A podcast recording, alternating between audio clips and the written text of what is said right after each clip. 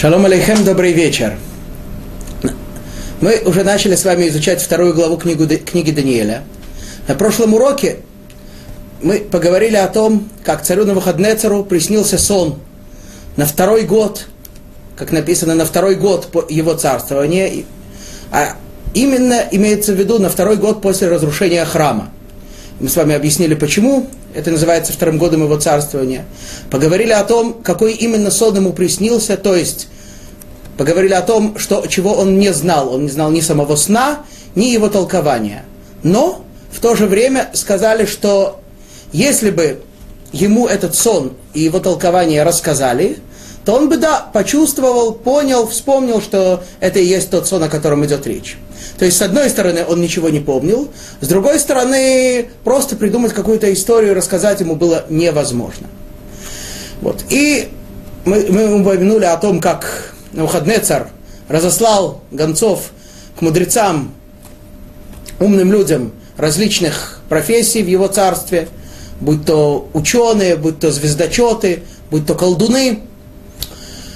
Все они, а также, конечно, к цвету общества, к народу Каздим, к интеллигенции Вавилона. Вот, и, и все они при, должны были поработать, сделать хорошую домашнюю работу, прийти к Навуходнецару и доложить ему о проделанной работе, представить результаты. Однако они пришли с пустыми руками. И более того, когда на выходные царь им сказал, ну, ребята, давайте, представляйте, что вы сделали, они сказали, батюшка царь, ты сон нам расскажи, а мы тебе уже объяснение скажем, мы тебе его уже истолкуем. Это, об этом мы говорили на прошлом уроке. И также уделили много вне, времени и много внимания интересному изменению, происходящему в нашей главе, а именно в э, последнем стихе, который мы изучили, то, что в середине стиха вдруг мы переходим с иврита, со святого языка, на арамит. На арамейский язык объяснили разницу, сущность святого языка, э, по отнош... Э, сущность арамейского языка по отношению к святому языку. Итак, мы остановились в середине, то есть в самом начале диалога между Навуходнецером и его учеными, и его придворными мудрецами. Продолжаем изучать вторую главу. Итак, вторая глава, пятый стих. И, как мы уже сказали, естественно, все теперь у нас идет, и долго еще будет идти на арамейском языке, до восьмой главы. Итак, пятый стих. Ане малка веамар леказдеэй. Милта мини азда. Ген ло теход унани. Хелма Пишрей, гадамин тит авдун, убатейхон невалей ит самун. На выходные царь не церемонился, он попросту все им сказал, "Бачьте, хлопцы, смотрите, вы, говори, вы меня спрашиваете сон, от меня не, нет сна, я не помню сон, сон исчез из моего понимания. И теперь знайте, ребята, что если вы мне сейчас сон и его толкование не скажете, то я из вас сделаю просто кучу, кучу костей, а ваши дома превращу в мусор. У меня нет проблемы. Так спокойно им и говорит. С другой стороны, шестой стих. Веген, хелва пишрей тахавун матнан, он визбеза вейкар сагита каблун, мин кадамай, лахен хелма уфишрей раховни, рахвони. С другой стороны, говорит на выходные царь, если вы мне сон и его толкование скажете, то, во-первых, получится дорогие подарки, во-вторых, большой почет, только э, от меня получите, только истолкуйте мне и, и сон, скажите мне сон и истолкуйте его. Так, говорит, так им говорит на выходные царь.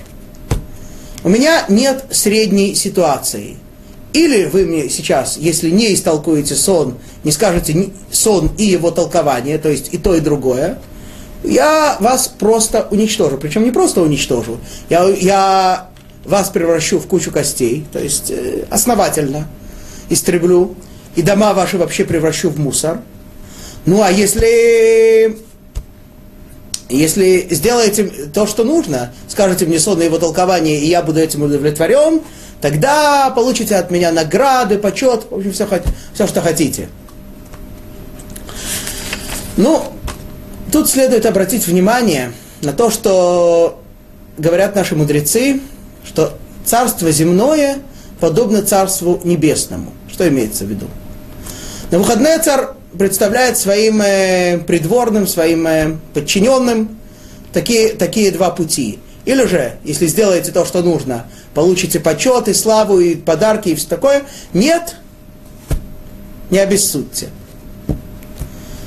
Это говорит нам о том, что Тора неоднократно подчеркивает, что служба Всевышнему не может быть на, на, на каком-то среднем уровне. Часто человеку кажется, что он может служить Всевышнему, ну, немножко да, немножко нет, немножко сделал, немножко не сделал, да, вот так, э, и жить такой середняцкой жизнью, и по среднему служить, по среднему получать. Говорит Тора нет. Реэй анухи нотен лифнейхем айом брахау клала. Говорит э, Моше Рабейну в пятой книге Торы, книге Дворим. Смотри, я вам даю сегодня благословение и проклятие. Если вы будете служить Всевышнему, исполнять Его волю, будет благословение, и Тора подробно нам описывает, какие огромные благословения достигнут, постигнут еврейский народ. Может быть, слово постигнут в русском языке здесь не самое подходящее, но именно это слово использует Тора. То есть человек, даже если он не захочет такого счастья, все равно оно его достигнет. Потому что человеку это полагается, это настоящее счастье. А если нет, если не будете служить Всевышнему, тогда будут проклятия, и Тора перечисляет в одном месте 49, в другом 98, в общем, э, не дай Бог. Это очень важное правило, которое нам всем нужно знать. Среднего пути в службе Всевышнему не бывает. Итак, так им сказал на выходные царь. Выбирайте, каким путем вам идти.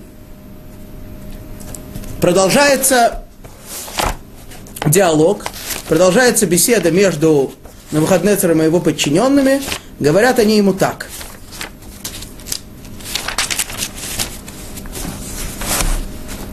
Оно тиньянут веамрин. Малка. Хелма еймар лавдохи, уфишра нит нехахаве. Отвечают они ему вторично. И сказали они ему так. Да расскажет царь сон рабам своим, а мы откроем его толкование. Здесь не написано, что они сказали это ему. Сказали они во второй раз, пусть царь расскажет сон своим рабам. Объясняют комментаторы, что они, то, после того, как царь им э, недвусмысленно сказал, что будет, если они сон не, не, не скажут сами, они уже как бы начали вести диалог между, э, сами между, между собой, с друг другом начали беседу. Конечно, сказать снова царю, скажи нам сон, это было бы более чем дерзостью, более чем наглостью.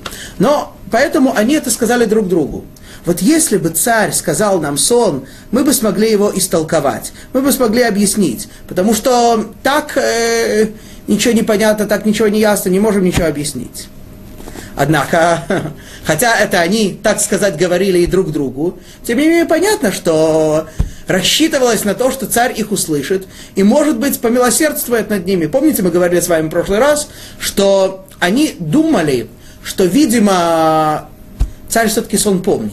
Навуходнецар все-таки помнит сон. Но, видимо, что-то в этом сне очень страшное, очень его пугающее. И он не хочет об этом говорить. Поэтому они его, так сказать, заранее заверили, заранее дали ему гарантию, что ты будешь долго жить, и ничего с тобой не произойдет, только ты нам сон расскажи. Мы как-то не, не сообразим, что тут происходит.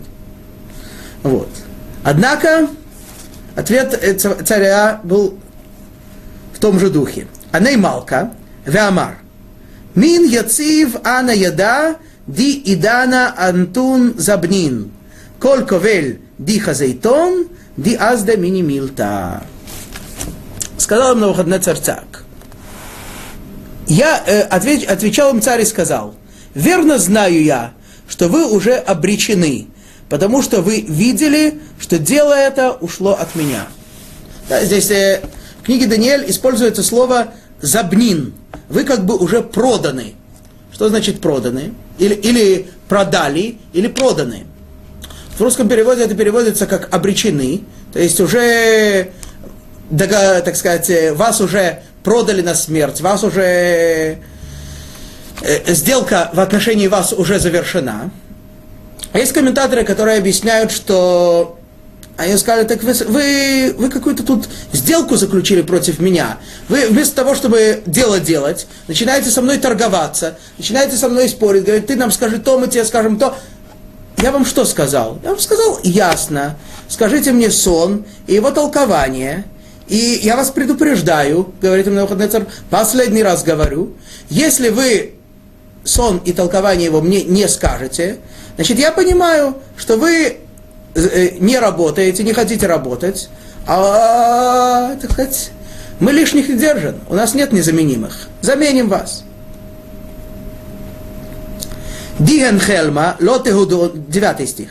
Диген хелма лотехуду унани, хадай датхон, умила кидва, ушхита, издамантун лемеймар кадамай, ад ди идана иштане, Лаэн хельма эмрули вейнда ди пишрей теахавуни. Итак, Навуходнецар предупреждает их последний раз и говорит им так. Если сон мне не поведаете, один вам приговор. Я уже вам сказал, что вам, с, вам, с вами будет. Слово лживое и неверное приготовились вы мне сказать, пока пройдет время. Только если сам сон расскажете мне, то я буду знать, что и толкование его можете вы сказать.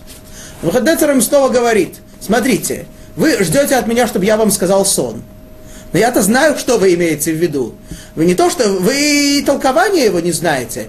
Вы мне хотите сказать, вы поступите как э, мудрецы древнего Египта. Вот фараон им сказал сон, а вы, значит, э, его истолкуете. Нет, ребята. Я знаю, что вы меня обманываете. Когда я вам скажу сон, допустим даже, что я, я бы знал сон, я скажу вам сон, вы скажете, о, вот имеется в виду то-то и то-то и то-то. Теперь э, понятно, что с образом как-то можно, э, образом к каким-то картинам, каким-то видениям беспорядочным можно все привязать. Вы скажете, что это так-то, это так-то. Более того, я знаю, что скажете. Вы ждете, когда, когда пройдет время. Во-первых, вы сейчас тянете время. Во-вторых, вы мне сейчас наверняка что, что скажете? Вот, через 150 э, лет, когда ты уже, батюшка царь, будешь давно в гробнице, да, мы, где, им, где их там хоронили, вот э, тогда будет то-то и то-то и то-то. Знаете, что я это проверить не смогу. Понимаете, что у меня через 150 лет не будет никакой возможности что-то сделать, как-то на вас повлиять. Ну так э, все, вы хотите этим откупиться. Нет, ребята, так дело не пойдет. Последний раз я вас предупреждаю. Скажите мне сон, точь в точь, скажите мне толкование, точь в точь, тогда я вам сказал, что будет. Дам подарки, славу, все такое. Знаете, у меня с этим нет проблем. Но они скажете, сами виноваты.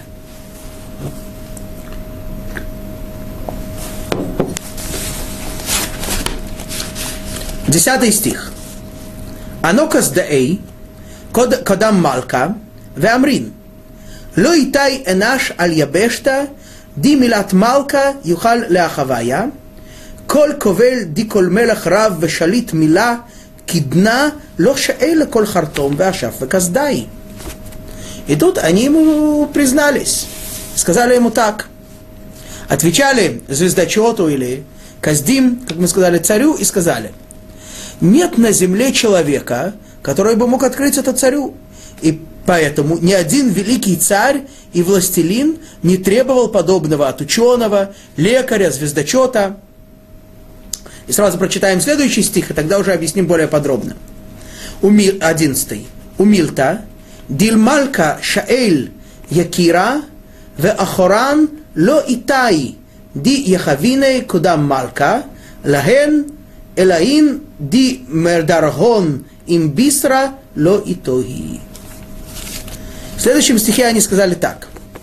А дело, о котором, о котором спрашивает царь, столь трудное, что никто, кроме, тут переводится богов, сейчас мы объясним, о чем идет речь, чье жилище не среди смертных, не откроет его царю.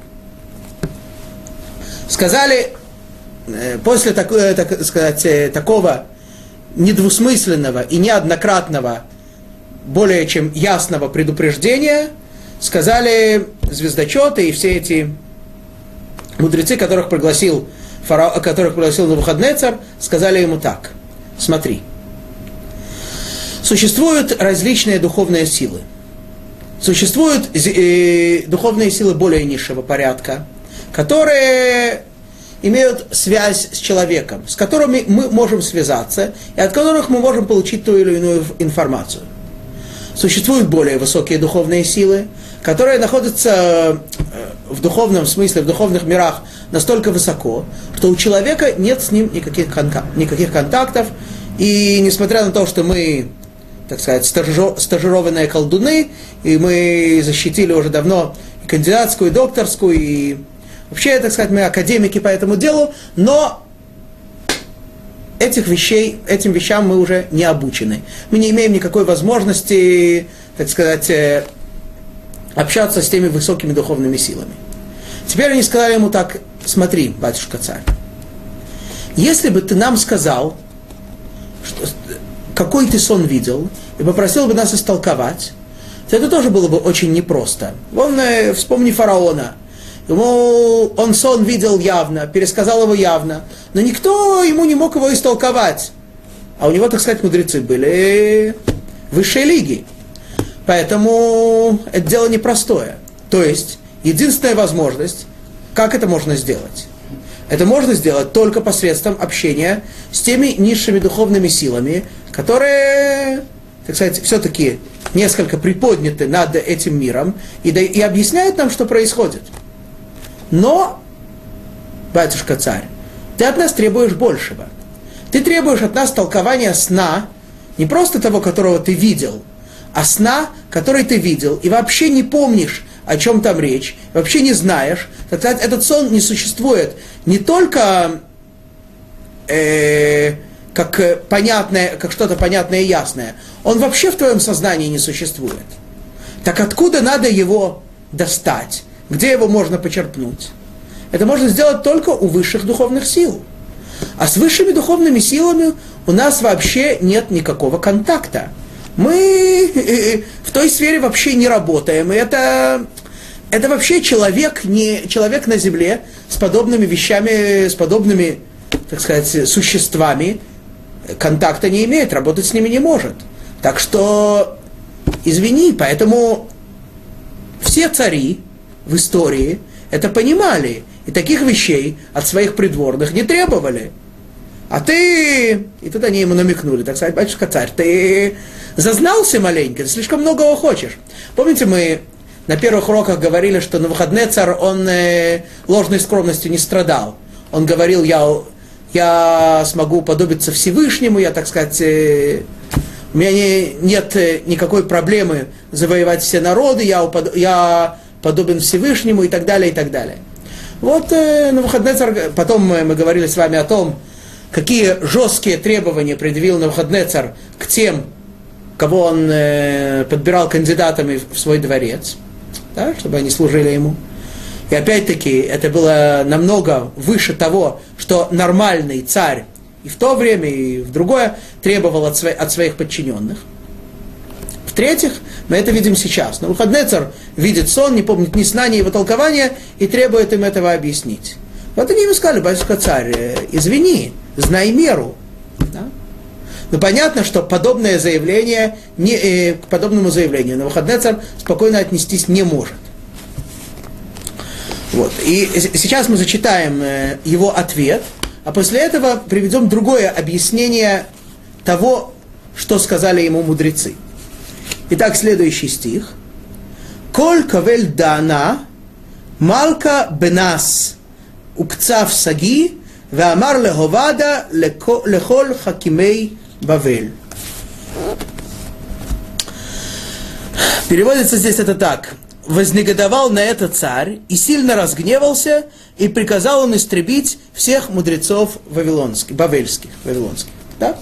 То есть, на царь, понятно, когда он услышал, что ему мягко, извиняюсь, мягко намекнули, что он э, слишком многого хочет, то этого уже он терпеть не мог, и вынес однозначный приговор всех мудрецов уничтожить. Кстати говоря, здесь употребляется слово «мудрецы», хакимей, хахамим. До этого в, на, в нашей главе это слово не встречалось. Мы приводили, так сказать, разные категории. Были там лекари, колдуны, звездочеты, но слово мудрецы не упоминалось. Понятно, что слово мудрецы это намного более общее понятие. Это э, в, категорию мудрецов включаются и математики, и физики, и не знаю, там, биологи и люди, занимающиеся, так сказать, науками естественными, неестественными, противоестественными, все они включаются в эту категорию. Вот. Поэтому и вроде бы человек, который сидит и рисует фигурки и высчитывает теорему Пифагора или тому подобное, понятно, что он э, никакого отношения к толкованию снов не имеет. И вроде бы он ничем не виноват. Тем не менее, Навуходнецар решил провести культурную революцию, решил уничтожить, вырезать всех, всех, всех, всех мудрецов, неважно, чем они занимаются, понял, что все эти, вся эта мудрость, вся это, все их учение, все ерунда, и, реш, и вынес однозначное постановление всех уничтожить во, всем, под, во всей подвластной ему территории, всех мудрецов вырезать, всех уничтожить.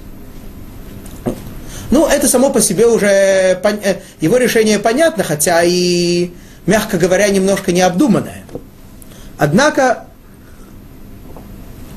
мудрецы наши говорят нам, не те мудрецы, а наши мудрецы, настоящие мудрецы, говорят нам более того.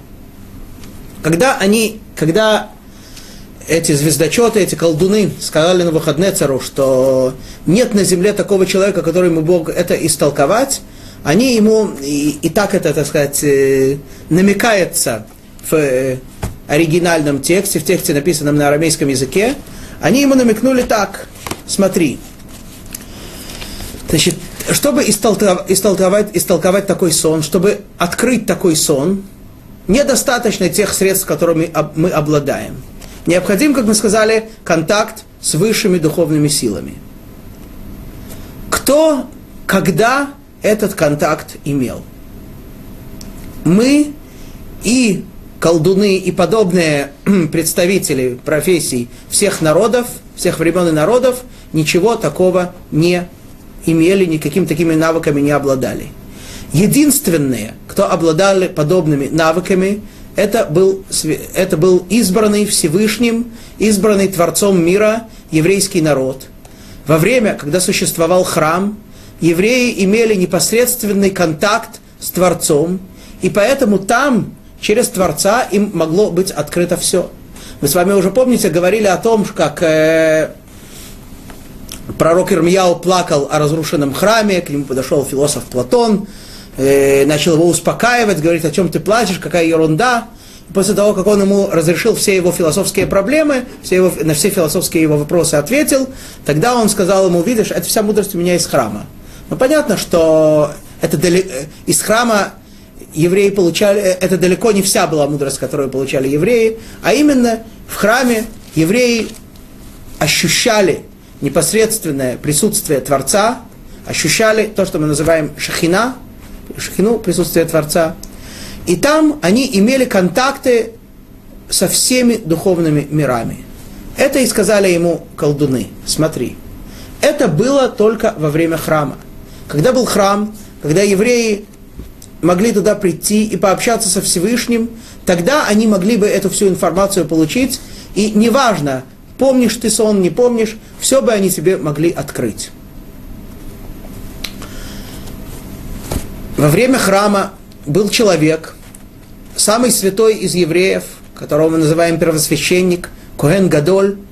Он надевал каждый день особую одежду, которая называется Хошен Мишпат, нагрудник, на котором были 12 камней, соответствующие 12 коленам еврейского народа. И с помощью этих камней чудесным образом, опять-таки непосредственно от Всевышнего, получали евреи ответы на важные, на важные стратегические принципиальные вопросы, касающиеся всего еврейского народа или особо выдающихся его личностей. Сказали ему колдуны на выходные цару, смотри, нет такой возможности. Это все было тогда. Сейчас этого нет. тут они ему намекнули. Батюшка царь, а кто храм-то разрушил? Ведь ты же это сделал. Ты же отдал приказ его, его, его э, сжечь. Ты же отдал приказ его смести с лица земли. Так ты сам виноват. Ты сам его уничтожил. Извини. Это единственная была возможность тебе сон открыть. Ты сам себя лишил подобной возможности. Что на это ответит царь? Сказал им царь, я предполагаю, что он именно такими словами сказал. Ах, вы козлы, он им сказал. Это же вы, вы мне дали совет храм разрушить. Вы ну, понятно, что они ему дали совет, потому что им было, мягко говоря, завидно. Как это так? Они учатся годами, они стажируются десятилетиями в своих колдовствах. А тут какие-то жиды, они вон э, берут и открывают те вещи, дети, не, не, не, не говоря уж о мудрецах их, их, а дети, дети, маленькие дети открывают такие вещи, что этим всем профессорам, там, кислых щей или кофейной гущи, неважно, недоступно. Ну так э, понятно, что они этому завидовали, мягко говоря, и подзуживали на выходные царя на то, чтобы давай, давай, разрушь это дело, потому что э, тогда мы, хоть мы будем что-то стоить, да? Мы же так ничего не стоим. Он он сказал, мерзавцы, так это же из-за вас все это несчастье. Вы сами мне дали такой совет. Вы сами велели мне храм разрушить. Если бы я знал, что с помощью храма можно подобные вещи, я думал, это, что я, я знал, что это такое. Ну да, мне был, конечно, голос.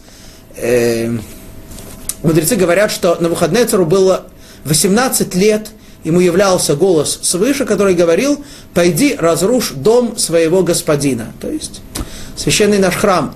И Навуходнецар не хотел, да, все-таки он был э, любитель архитектуры, истории, не хотел этого делать, но все равно в конце концов поддался и разрушил.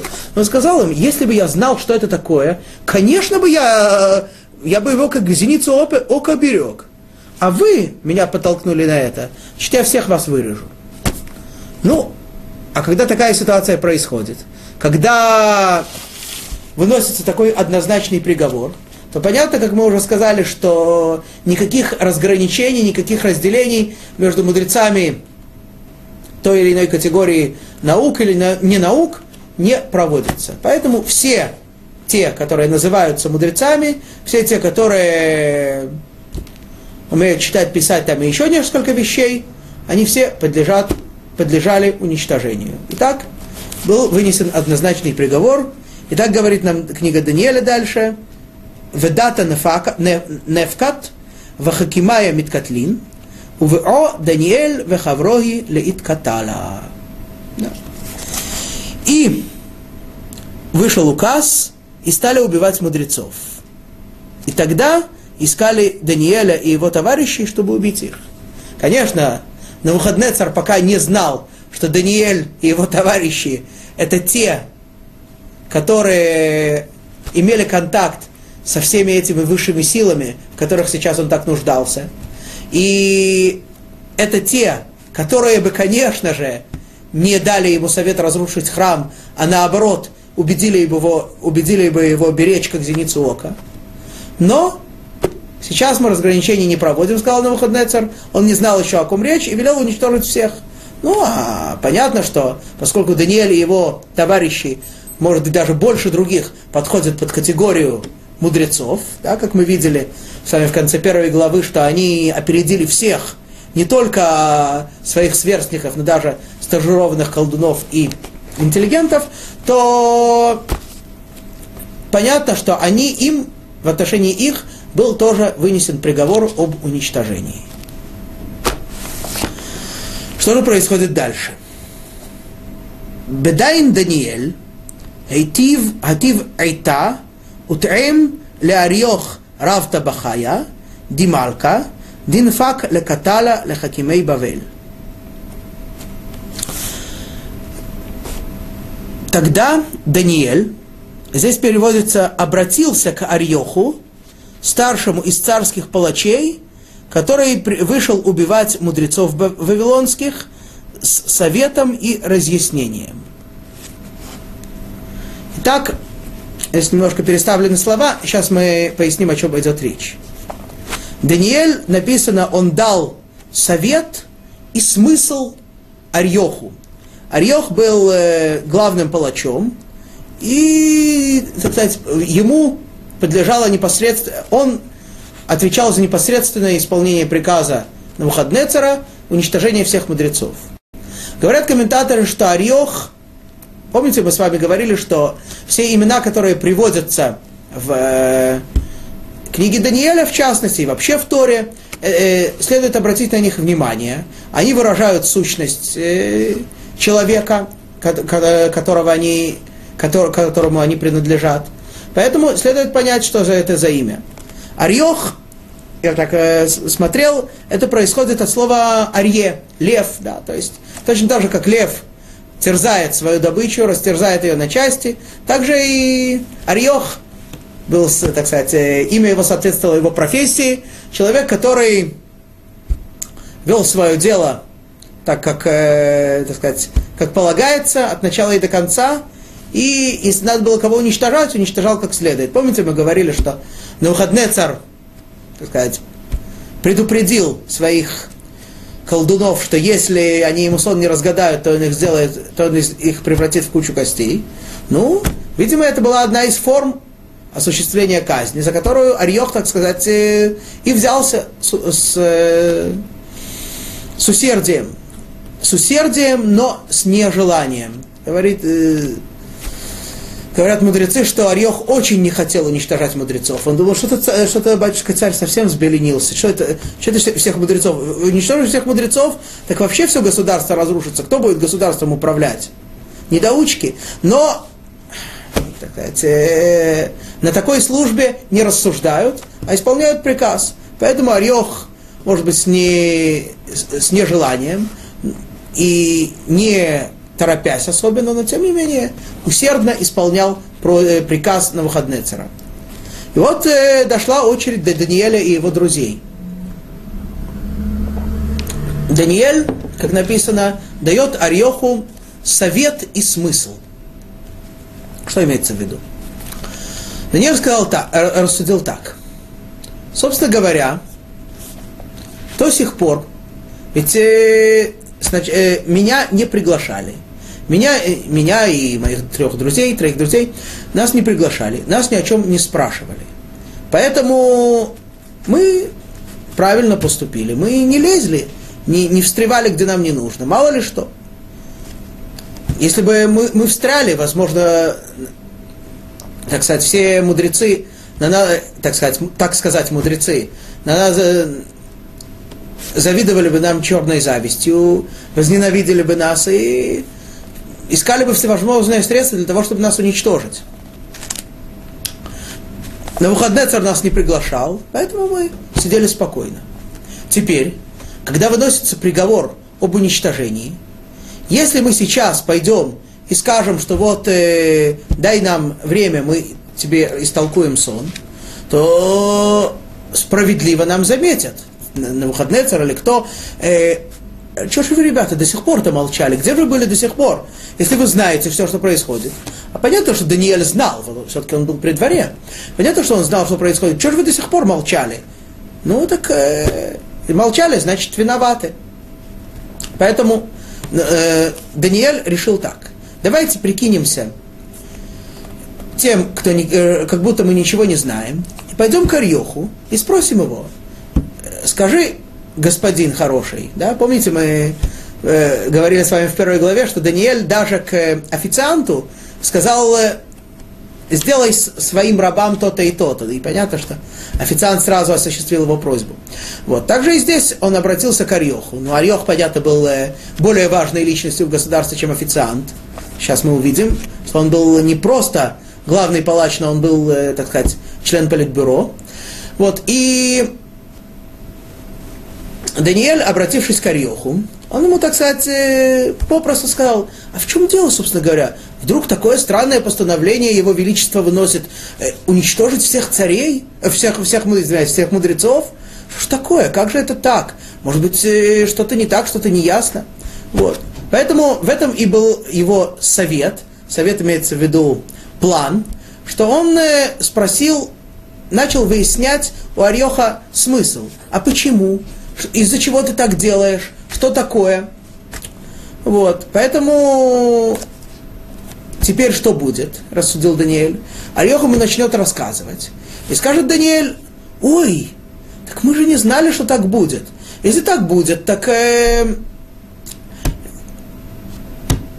может быть, это не совсем справедливо. Конечно, батюшка царь, конечно, его величество судит всегда справедливо, но, может быть, все-таки, ведь им все-таки дано было время, всем тем э, стажированным профессорам, колдунам и так далее, а мы все-таки этого времени не имели. Нам, нам ничего никто не сказал, и вдруг сейчас нас собираются уничтожать. Вот. И так, так и Даниэль сказал. Ане веамар ла арьох шалита, дималка, Альма дата мехахцефа мин кодам малка, эдайн милта, года арьох леданиэль. Да, и так э, обратился он и сказал Арьоху, сановнику царя. Здесь переводится словом сановнику, но имеется в виду, э, в, в оригинале написано, так сказать, э, одному из правителей царских. То есть Арьох был не просто главным палачом, как мы сказали, но он был один из самых э, верховных руководителей государства. Поэтому понятно, что такой человек не мог не знать всю суть дела. И Даниэль, видя, что Арьох, в общем-то, не с очень большой радостью, мягко говоря, исполняет приказ на Навуходнецера, он понял, что здесь можно поговорить с человеком. За что такой жестокий приговор царя? Здесь переводится слово, это словом жестокий, но слово мехахцефа имеет в виду, что это такой быстрый, такой поспешный приговор. Вдруг ни с того ни с сего мы сидим, так сказать, работаем, трудимся на благо э, батюшки царя, на благо э, Родины. Не совсем Родины, потому что их изгнали из Родины, но новой исторической Родины, да? И вот мы и трудимся, и вдруг нас уничтожают, ничего не сказать. Что ж такое? Объявляют нас врагами народа. Что ж тут происходит? Тогда Арьох рассказал Даниэлю суть дела.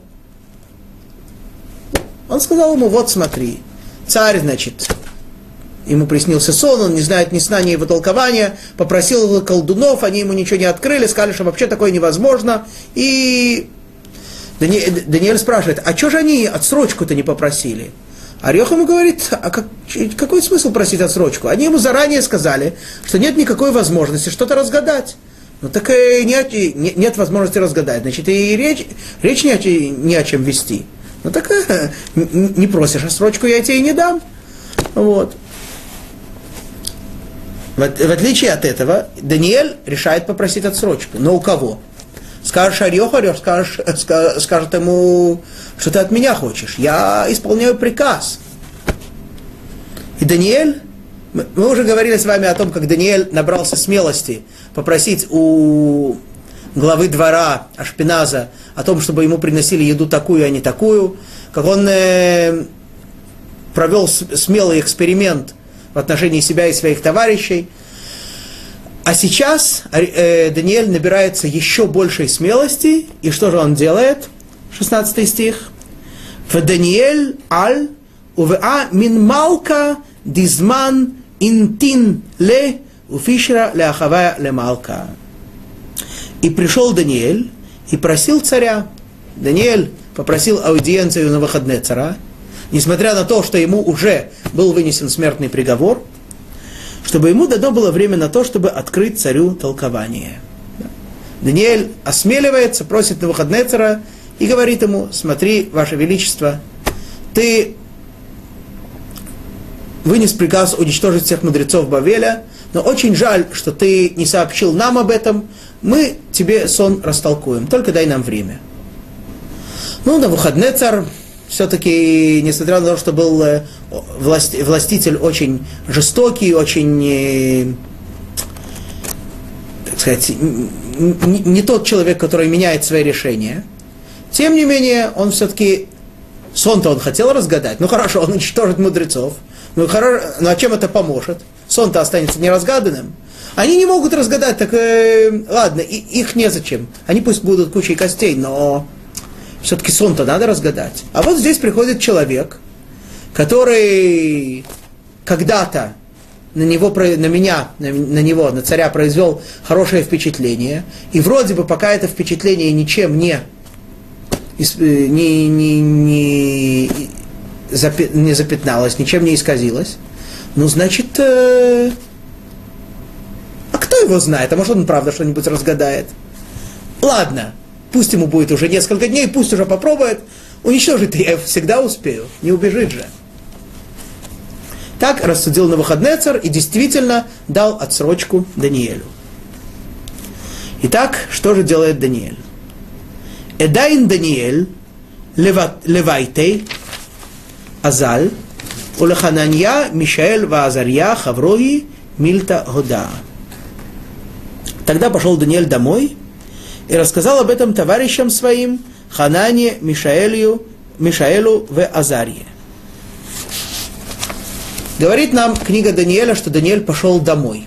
Ну, понятно, что, конечно, он мог рассказать им и в иной форме. Все-таки он был при дворе. Они, ну, тоже, но, видимо, они, так сказать, меньше находились. Поэтому они могли вполне встретиться в царском дворце, могли встретиться там. Однако, написано, что Даниэль пошел домой. И у них был наверняка где-то свой дом, ну, маленький или не такой маленький, во всяком случае, где они жили отдельно. Зачем, он, зачем нам подчеркивается, что он пошел домой? Дело в том, что Даниэль понимал, что вопрос царя действительно непростой. И для того, чтобы его разгадать, понятно, что им необходимо, необходим контакт с Творцом. Однако, для того, чтобы осуществить этот контакт с Творцом, невозможно это сделать во дворце. Почему? Потому что во дворце есть, балаг, э, как это на иврите называется, балаган, есть шум, гам, постоянно что-то отвлекает, постоянно то, то, э, то, то происходит, то другое. Голова все время занята другим.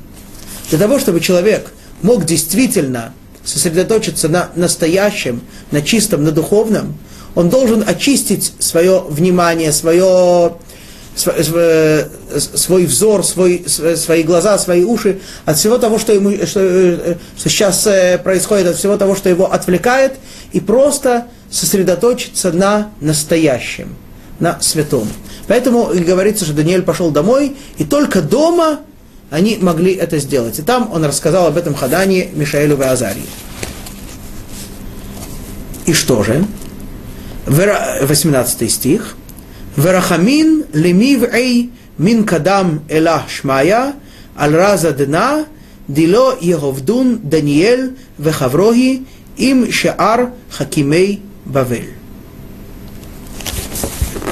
Рассказал он это своим друзьям, и попросили они милости. Здесь переводится, чтобы попросили они, но в оригинале написано, попросили они милости у Бога Небесного открыть эту тайну об этом секрете, чтобы Даниэль и его товарищи не, не погибли вместе с остальными мудрецами бавельскими.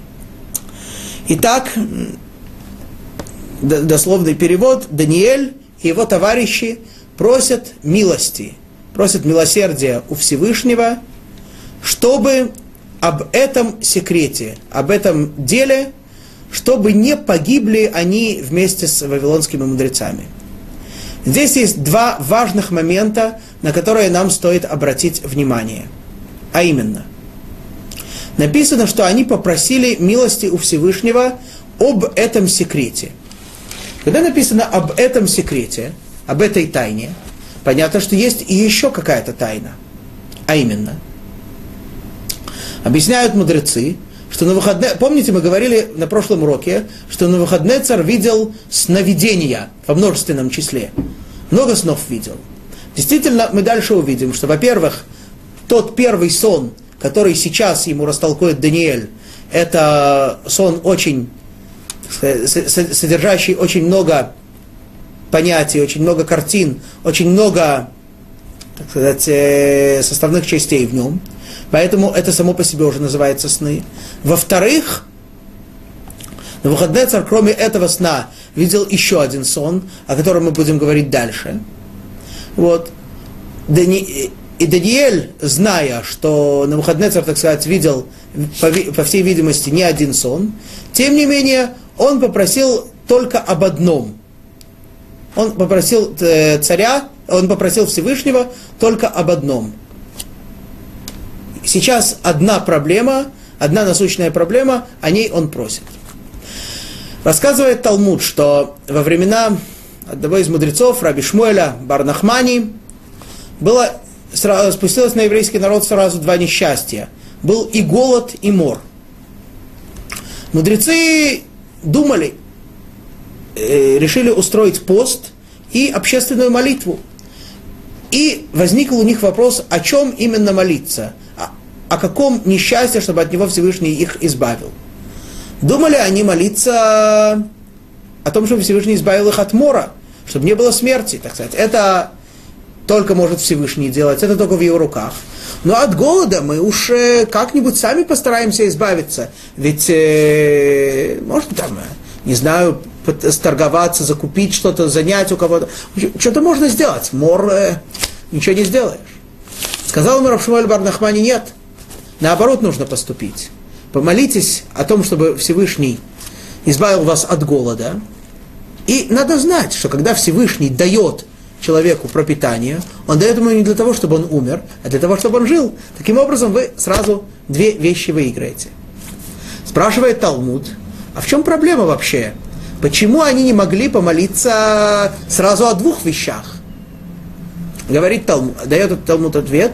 Отсюда мы видим, что когда есть какое-то несчастье в, евре... в, в, в общине, в еврейском народе, то необходимо, сразу несколько несчастий, то необходимо молиться только об одном. Помолились об одном, Всевышний помог, тогда молятся о другом. И так постановляет великий, наш великий постановитель еврейского закона, Рабьосов Коров в своей фундаментальной книге Шулхана Рух. Слово переводится как «накрытый стол».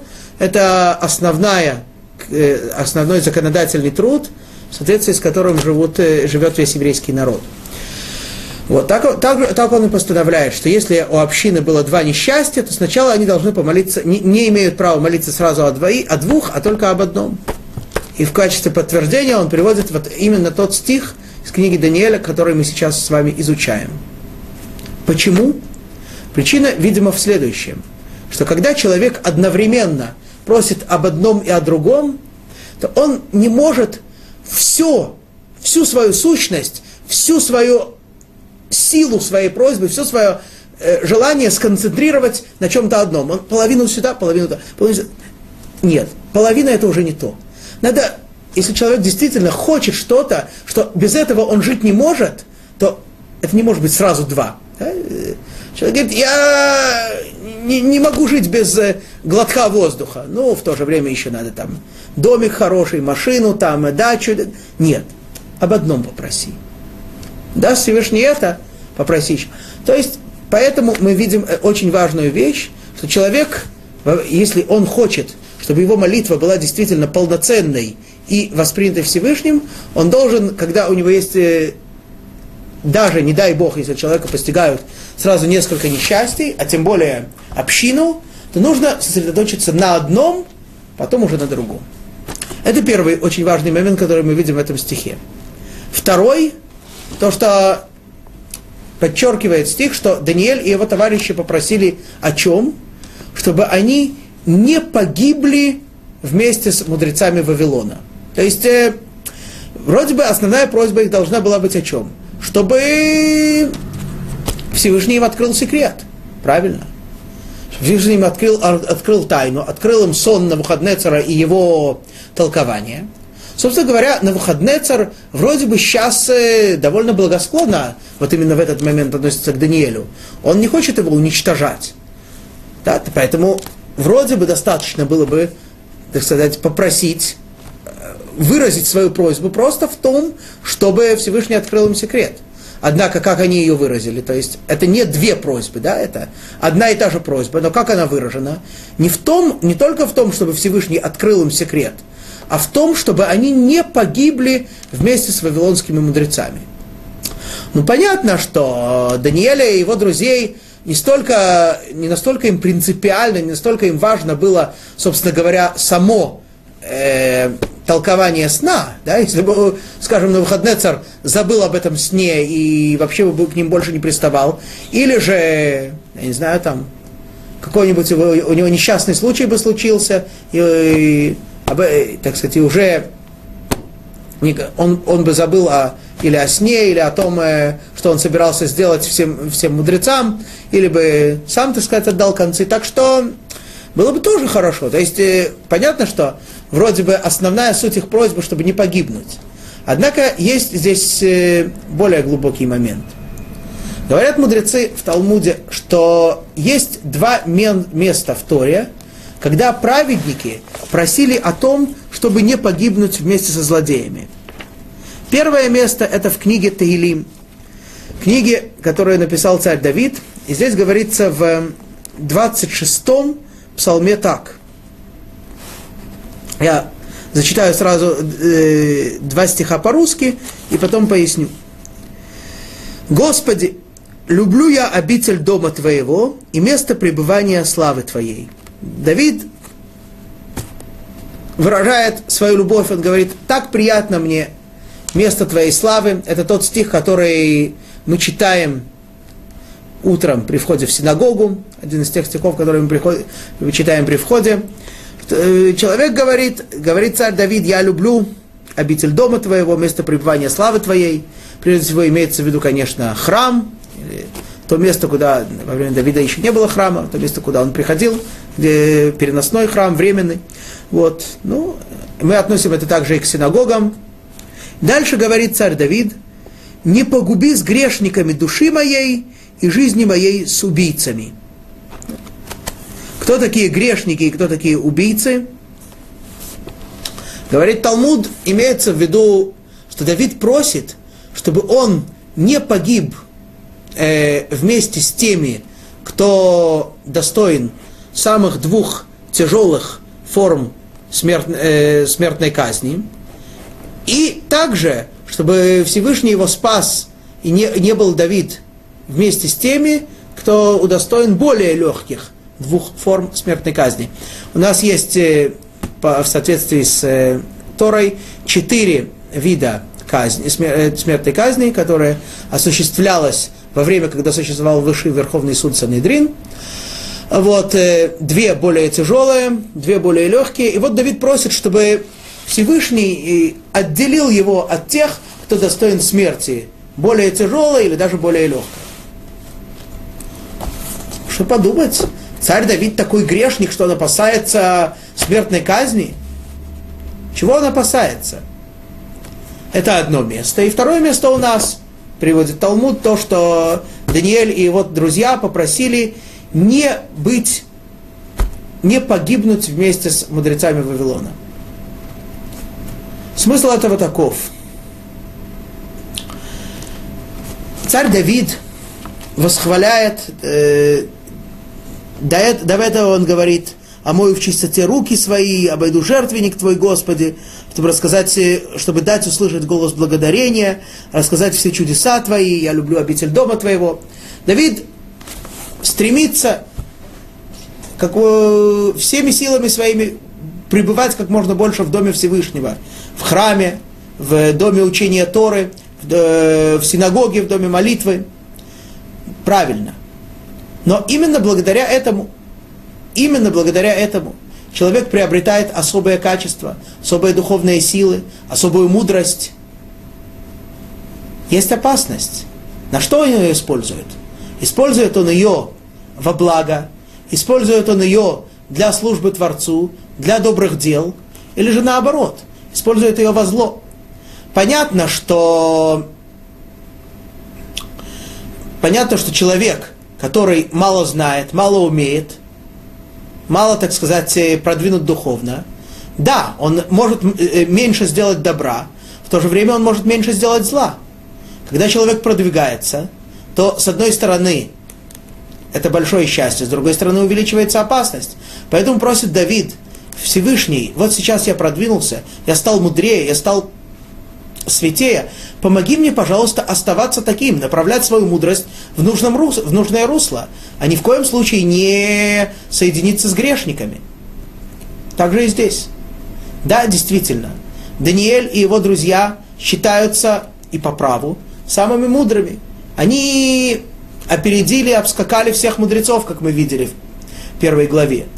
Вот. И сейчас, но и все эти мудрецы, все эти профессора, колдуны и, и все остальные, они на что свою мудрость направляют? На то, чтобы, насколько это им кажется возможным, бороться против настоящего, против святости, против Творца. Они те, кто дали совет на выходные цару разрушить храм. Я так понимаю, что в этом совете участвовали не только те, которые умеют разгадывать сны, но и вообще вся интеллигенция, передовая того времени. Вот. То есть, видит Даниэль и его друзья, к чему эта мудрость может привести. Помните, мы с вами говорили о том, как э, что бывают люди, которые очень умные, очень много знают, очень много понимают, но тем не менее живут совершенно нечеловеческой, даже животной такую жизнь не назовешь. Почему? Потому что они сами по себе, а их мудрость нечто отвлеченное сама по себе. Так вот, Даниэль и, его друзья просят Всевышнего, помоги нам разгадать сон, ладно, это, это, конечно, спасибо, помоги нам, но не это главное. Помоги нам оставаться святыми. Помоги нам не погибнуть вместе с мудрецами Бавеля. Ведь почему они погибают? Что, это на выходные царах уничтожает, что ли? Разве в мире может что-то произойти без воли Всевышнего? Кто их уничтожает? Их уничтожает Творец. Почему? Потому что они свою мудрость направили против него. Помоги нам, чтобы наша мудрость всегда была направлена во благо, всегда была направлена на службу Тебе. Итак, об этом просят Даниэль и его друзья Всевышнего. И что же происходит? Эдайн ле Даниэль бехезва дилейлея раза гали Эдайн Даниэль барих леэла шмая. Тогда была открыта, открыта Даниэль, тогда открыта была Даниэлю тайна в ночном сновидении, и благословил Даниэль Бога Небесного. Так, э, книга Даниэля не говорит подробно об этом, просто говорит о том, что Даниэль попросил Всевышнего, говорит, о чем именно он его попросил, и Всевышний смилостивился над ним, ему был открыт не только сам сон, но его толкование. Увидел Даниэль точь в точь ту картину, те картины, которые снились на выходные цару, а после этого открылся ему смысл каждого элемента в этом сновидении. И говорит нам э, тот же стих, что Даниэль благословил Бога Небесного. Далее мы увидим с вами, э, даст Бог, на следующем уроке о том, как, э, э, как же благодарит, как же благословляет Даниэль Всевышнего. Но сейчас просто упомянем о том, что что это такое благословить Всевышнего? Понятно, что когда человек благословляет другого человека, то он желает ему того, чтобы у него всего было много, чтобы у него было много добра, долгих лет жизни, детей, богатства и так далее. То есть всего было бы много. Вообще слово браха на иврите значит э, прирост, увеличение. На следующем уроке объясним это более подробно. Сейчас скажем просто об этом вкратце. А что же такое благословение Всевышнего, ведь Всевышний, он совершенен. Как, чего же можно ему пожелать? На все эти вопросы, даст Бог, мы ответим на следующем уроке. А сейчас мы с вами расстаемся и встретимся после поста Эстер через 167 часов, в следующий четверг 19.30. Шаббат шалом, большое спасибо, коль туф.